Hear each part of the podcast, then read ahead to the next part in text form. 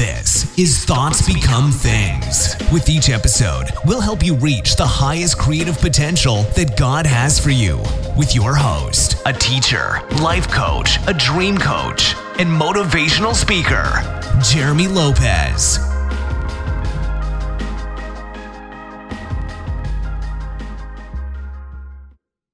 Good everyone, and welcome to another exciting podcast of Thoughts Become Things. I'm Jeremy Lopez, and as always, I'm thrilled and honored to be with you guys today. And I tell you, if it's not crazy cold outside, I don't know what it is. It is just crazy cold right now here in my state. It's amazing, and I hope where you are, hope you're staying warm.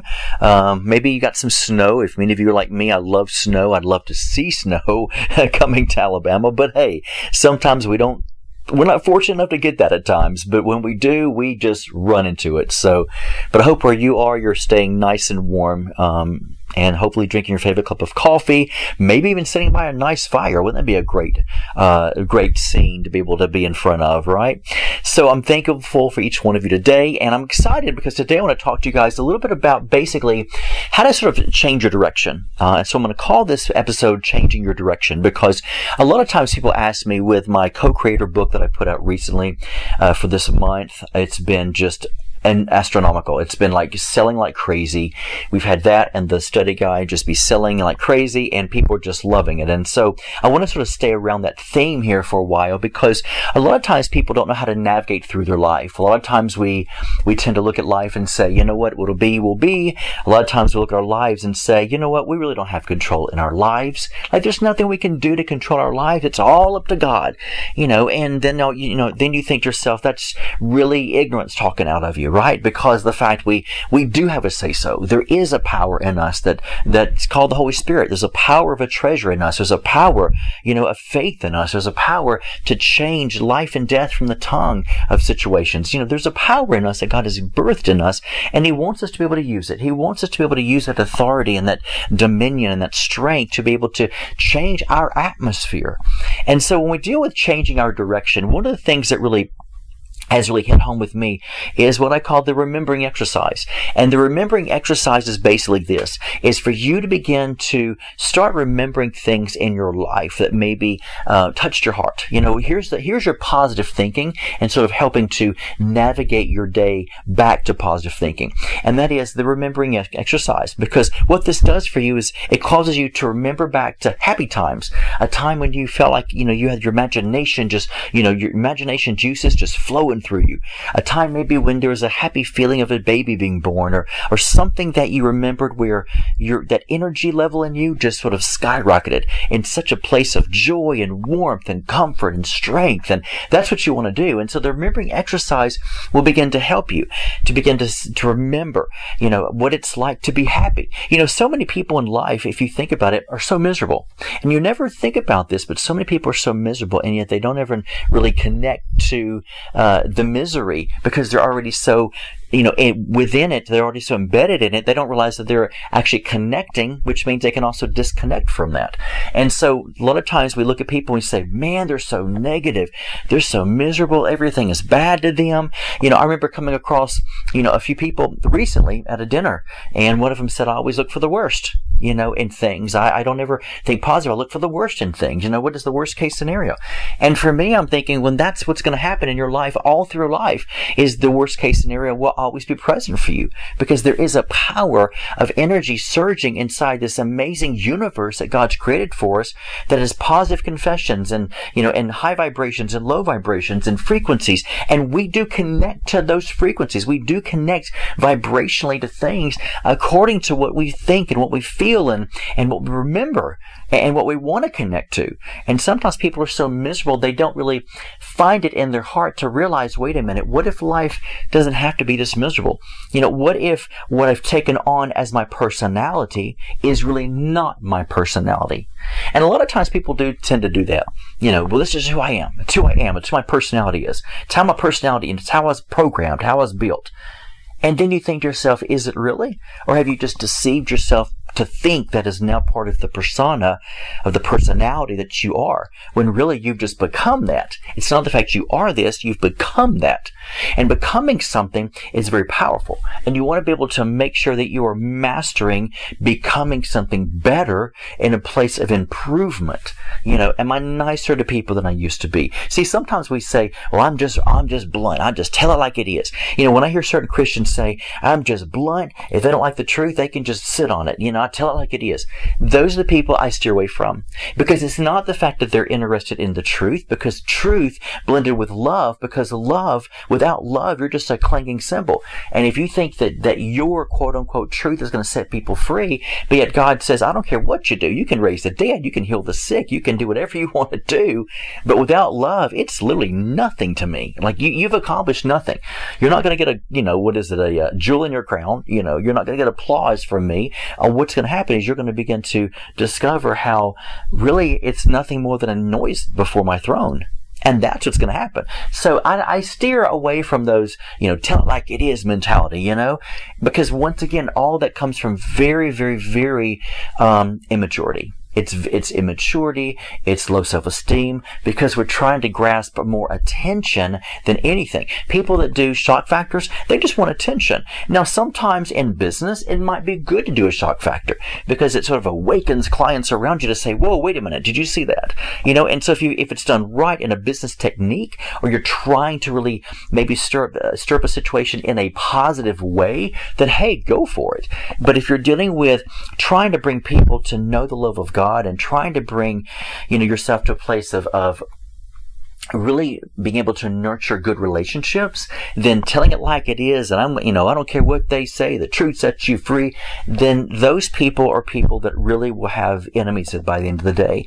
Those people are not happy. They're not people that's really working for the kingdom of God by ushering in that type of, of, of sharpness and, and hardcore, you know, tell like it is mentality because they're willing to take the truth to cut you.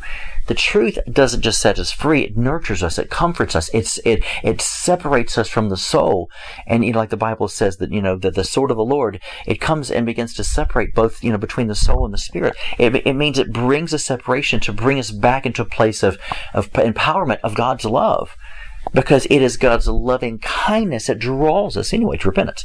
So when you see that, you remember that what I've got to do in my life is begin to bring forth remembering, remembrance, remembering things that are actually nurturing, remembering things that are powerful, remembering things that really help me to, to navigate through that place of getting myself back to a place of positivity, getting my place back where I'm nice again, getting that place back where I'm positive again.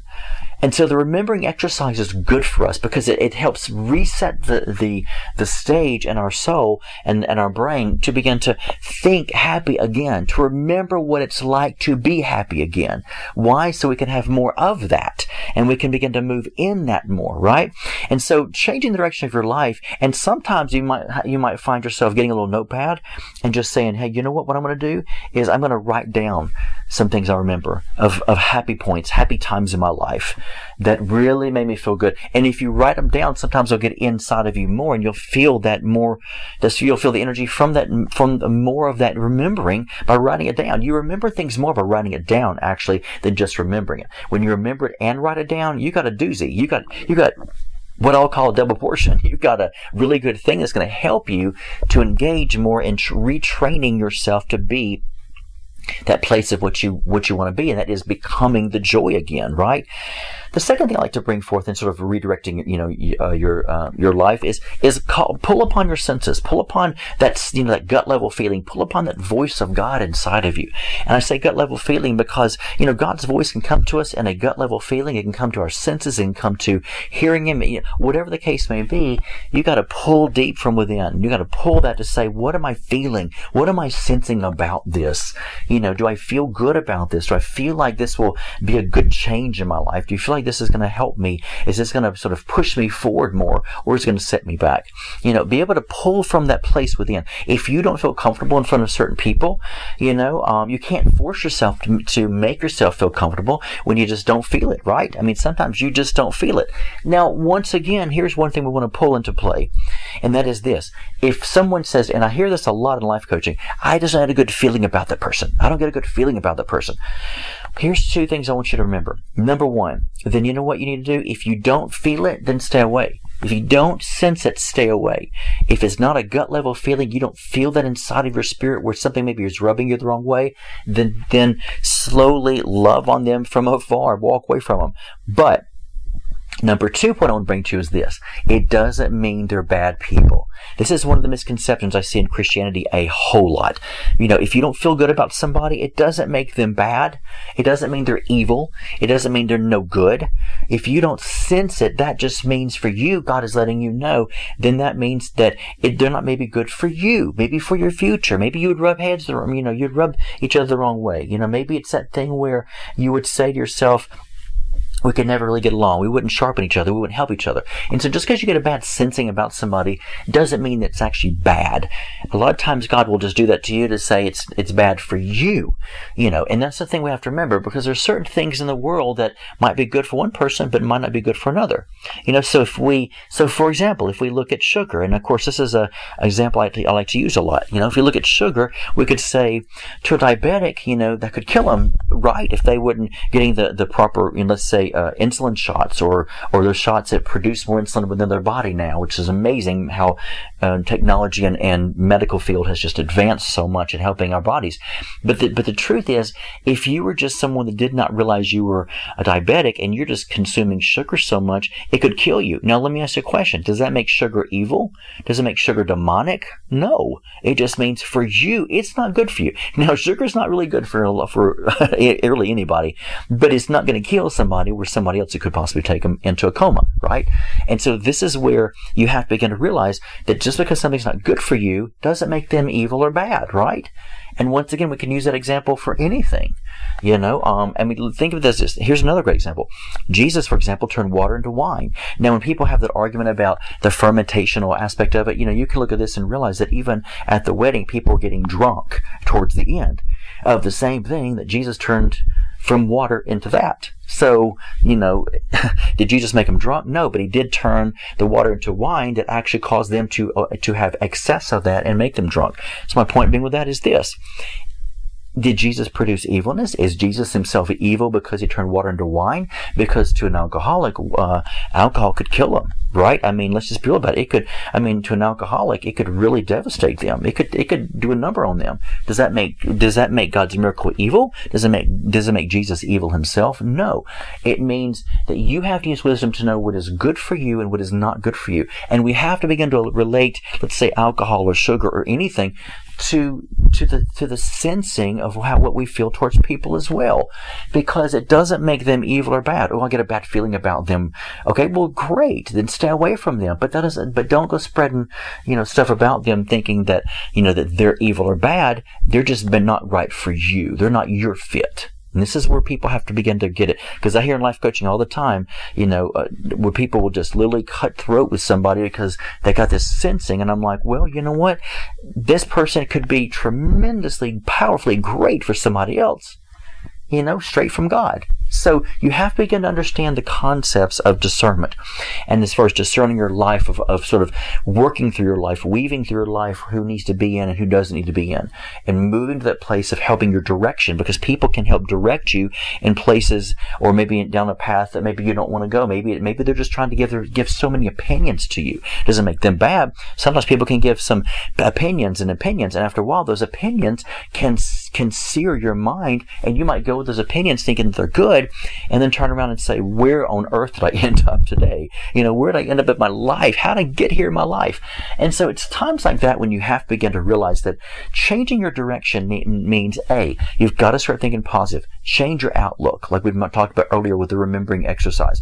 B, weave through all the people in your life. See who's really good for you and see who's not good for you. Just don't write them off as being evil just because they don't work for you anymore, right? They don't work, you know, to help benefit your, you know, your good of your life and vice versa, right? You're just, to them, you might be just as evil to them, you know, because maybe they got a bad feeling or vibe, maybe a bad vibe about you, right? But I know you enough to know you're not evil, right? So, so remember, it's always good to, to pull yourself in other people's shoes. But when you look at your own life and your own direction, you've got to navigate through who needs to be there in your life, right?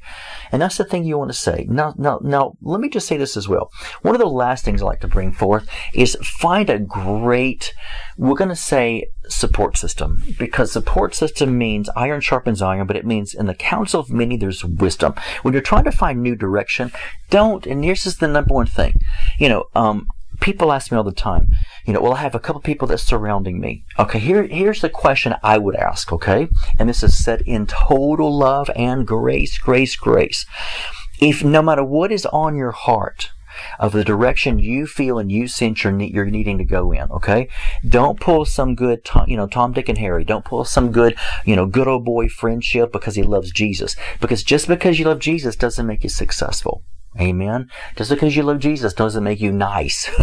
Amen to that. Just because you love Jesus doesn't mean that you've got riches or that you've got success or that you know the right direction.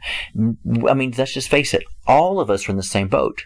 We might all love God, but yet there's times we suffer from lack of knowledge. That's with all of us. So what you want to do is you want to be able to surround yourself with those people that will support you of people who have conquered what you're trying to achieve. They've already overcome what you're trying to achieve. You see the fruit of success in those areas. If they don't have that, it, you know, if they get offended, just let them know, hey, you know, you're great at what you do and you're awesome and within the category of, let's say, your anointing anointing and your power or, or, or the giftings, but just because you're not good over in this other area means that I'm, you know, I, I just really can't call upon you a whole lot for, let's say, divine wisdom because it just means you're not gifted in that area. Just because somebody's gifted in the body of Christ, let's say, for example, with me, you know, am I good with finances? I really am great with finances because I've studied that and I've taught that and I'm trained in, that, those areas of finances. However, am I great with prophecy and being a prophet?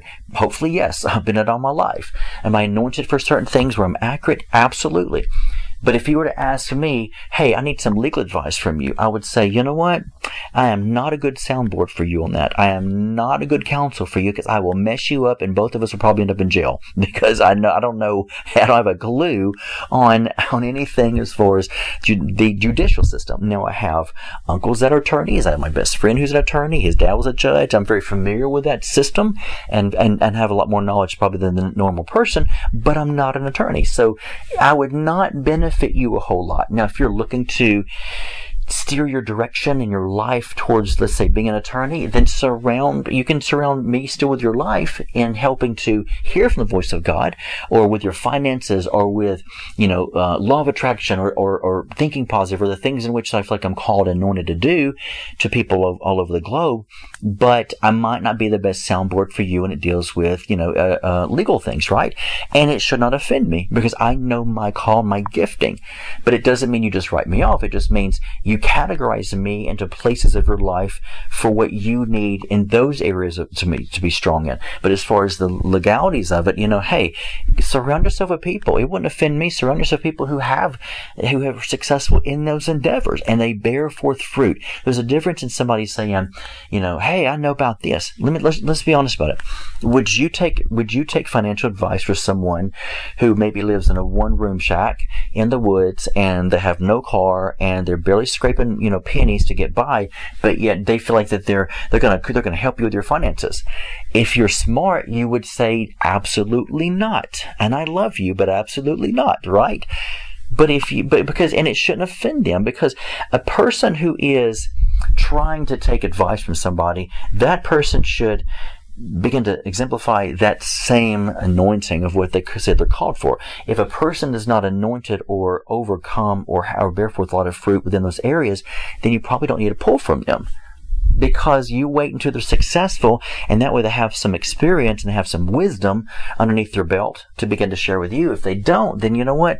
I don't care how much by faith they're called to this and gifting and by faith. Uh, well, you know, great and wonderful, but I don't need you to do by faith with me in my life because I might be in a desperate place in my life. And the last thing I need is to get with somebody who is doing something by faith.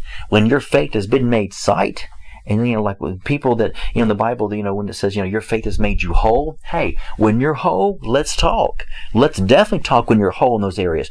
But if you're not whole in the areas, I'm so sorry. I love you and I bless you, but I can't learn from you in that area, right? Where other areas maybe from you I can learn in. So these are things you want to begin to take to heart to begin to change your direction. So I want to highly encourage each one of you to go to the website today and download or order, you know, the book of the month, which is co-creators, and and and the subtitle is creating your day. So it's co-creators. It's co. It's co dash creators. Co dash creators. Co-creators creating your day. Uh, and you can just put in co-creators, co dash creators on the website, and it'll pull it up automatically. But download the the the book and the study guide as the combo today, or order the book and the study guide as paperback, and I'd be glad to autograph it for each one of you. But I'm telling you, it's time to find new direction in your life. It's time to begin to shift your life into the place in which God wants it to. But with that said, you have to begin to know how to navigate through your finances, relationships, you know, thinking positive, pulling in that, that power of positivity, but also beginning to change your mindset from what you know it needs to be in order for you to have that extra boost of positivity and joy to make this thing work because you're trying to, to, reinvent the wheel. You're trying to, you know, birth for something new, which means you're trying to go higher in your life and what God's got you for in this, His kingdom. And if you're going to go higher, that means you're going to have to take on a new level of an attitude, right? You know, I think like Patti LaBelle in the 80s, I was a big 80s guy and, and, you know, her song, I got a new attitude. Well, guess what? You're going to have to have a new attitude if you're going to go, if you're going to go higher in the kingdom because you're going to have to have more strength, more momentum. Uh, you're going to have to think more positive because because with with with going forward and higher in the kingdom means you're going to be having more challenges and there's going to be more trials on the way and that's just life but once you begin to master those things and you conquer them guess what the more than more than over more than conquerors mentality comes upon you because then you can say i have done it here's my here's my spiritual certificate here's my birth certificate and my death certificate where the old me finally died and the new me began to resurrect because I mastered these things. And then people come to you for, for advice. So moving into a place of direction, you're going to have to begin to shift everything in your life decrease that God can increase in you and shift every possibility, every possible thing in your life that needs to be moved, shifted, or touched, right? That's the kingdom of God. So order today co-creators creating your day or download them today from identitynetwork.net. Thank you as always, guys and gals, for listening to this amazing podcast. I hope it's amazing to you. And as always, I'll close with this. If you don't like your day, I got a great idea for you. Change the way you think and you will change your day. God bless. This has been the Thoughts Become Things podcast with Jeremy Lopez, helping you reach your highest creative potential that God has for you. For more episodes, products, and information on Jeremy, visit www.identitynetwork.net.